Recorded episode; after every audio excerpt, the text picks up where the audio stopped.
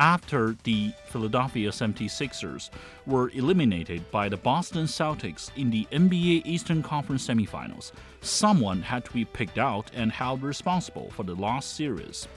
Should it be coach Doc Rivers, the season's assist leader James Harden, or the MVP plus scoring champion Joel Embiid? Welcome back to CGTN Sports Talk. I am your host Li Xiang. First, are we really surprised at Philadelphia's loss in this series?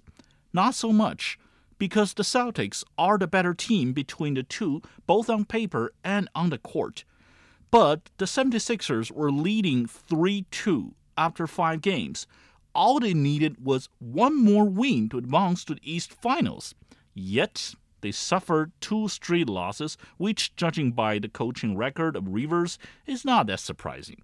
It's hard to define Rivers as a coach. He won the championship before, never has to worry about finding a job in this league, and has been very much liked by both players and his counterparts in other teams.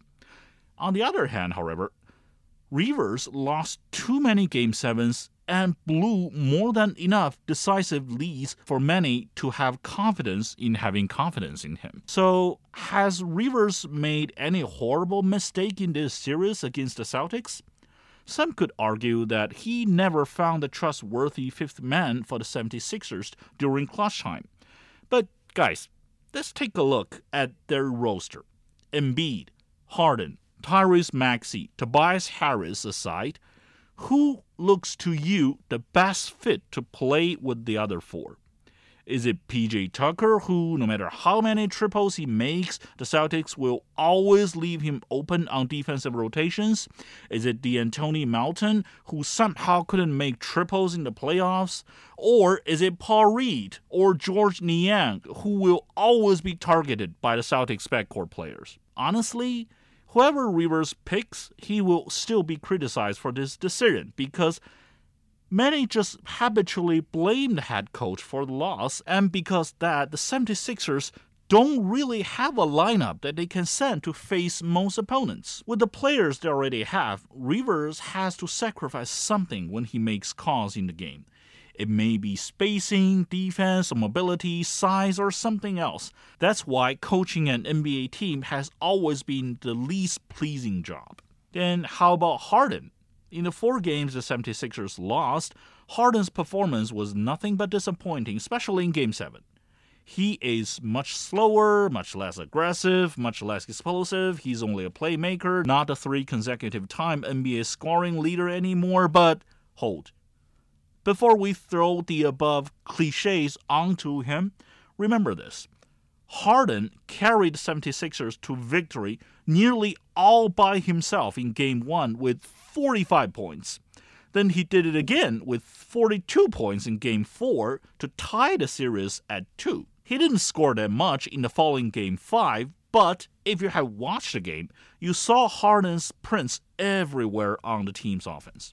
Let's put it this way the Eastern Conference semifinals between the 76ers and the Celtics wouldn't have been a seven game series without Harden.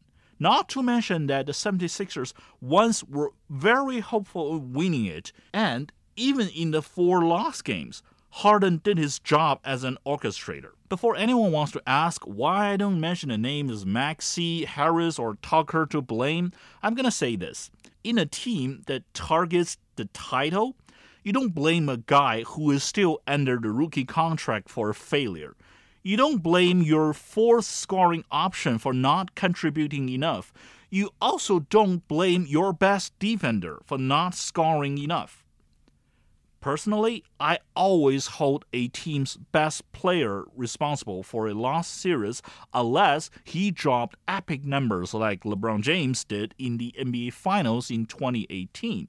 That's right, I blame Joel Embiid the most for the lost series of the 76ers. As the regular season scoring leader who had 33.1 points per game, Embiid got 25.5 points in six games against the Celtics. It has a lot to do with the Celtics' defensive policy on him. Like I mentioned earlier, Embiid would be trapped whether Tucker made three or zero corner three pointers. That's predictable, just like the Los Angeles Lakers stopped at nothing to contain Stephen Curry and Klay Thompson outside the three point line, even at the risk of leaving the rest Warriors open. But Embiid's incapability of passing to open teammates, making threes, finishing quickly before a double teaming comes, making hook shots or floaters one step from the rim, or dominating offensive rebounds are also why he looks nothing like the guy who was unstoppable during the regular season. Before Embiid entered the NBA in 2014, he was seen by many as the next Hakeem Olajuwon for his skillful footwork. But there's only one Olajuwon in NBA history because he plays as a center with the agility and quickness of a swingman. Most defenders Olajuwon faced were never good enough for him to use his dream shake he could score easily with simple tricks like shooting quick jumpers or penetrating along the baseline. Embiid is too big and not athletic enough to do what Olajuwon did. That's why he began to develop his jump shooting ability in the middle range and his foul drawing ability off the dribble, both skills of attacking facing the hoop. The 76ers also brought in Harden to feed Embiid the ball in his sweet spots. Neither of Embiid's tricks worked well against the Celtics. He could still make shots in the middle range, but he dribbled too much as the defenders could come in time to deflect his shooting. When the defender attaches himself to Embiid, he doesn't have good enough dribbling skills to go through defense. Instead, he just kept taking and missing tough shots or committing turnovers. I used to think that the screen plays between Embiid and Harden could be a secret weapon for the 76ers in the playoffs, but they proved me wrong. Embiid is not a solid screener despite his big body. He has very poor habits of playing without the ball as he doesn't move much or quickly. He knows that Celtics will increase defenders in the middle to contain him, but Embiid rarely cuts through backdoor or powers his way into deep so he can finish quickly nearer to the basket. Of course, Embiid is not the only star player who finds their efficiency slip in the playoffs, where defense grows much more intense. His ability of making shots in the middle range can be key to the 76ers if they set up historic defense. Unfortunately, the 76ers fail to do so because their defensive spine, Embiid, is a flawed defender. His three blocks per game made you forget that Jayson Tatum kept targeting him using teammate screens from Game 6. In fact, Tatum made a series of situation reversing three pointers in both games right in front of Embiid, who is either too slow or at a loss to close out.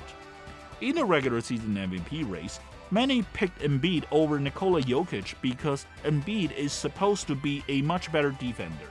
He is in the paint, but not in front of a 5 out squad like what the Celtics sent to the court. Embiid is no better than Jokic.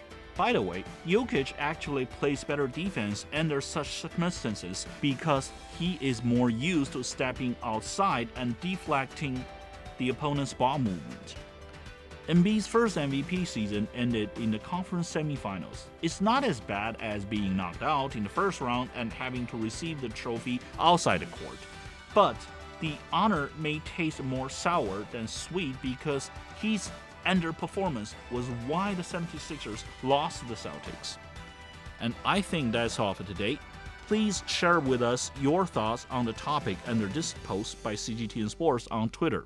Probably I'll be talking to you guys very soon next week. See ya.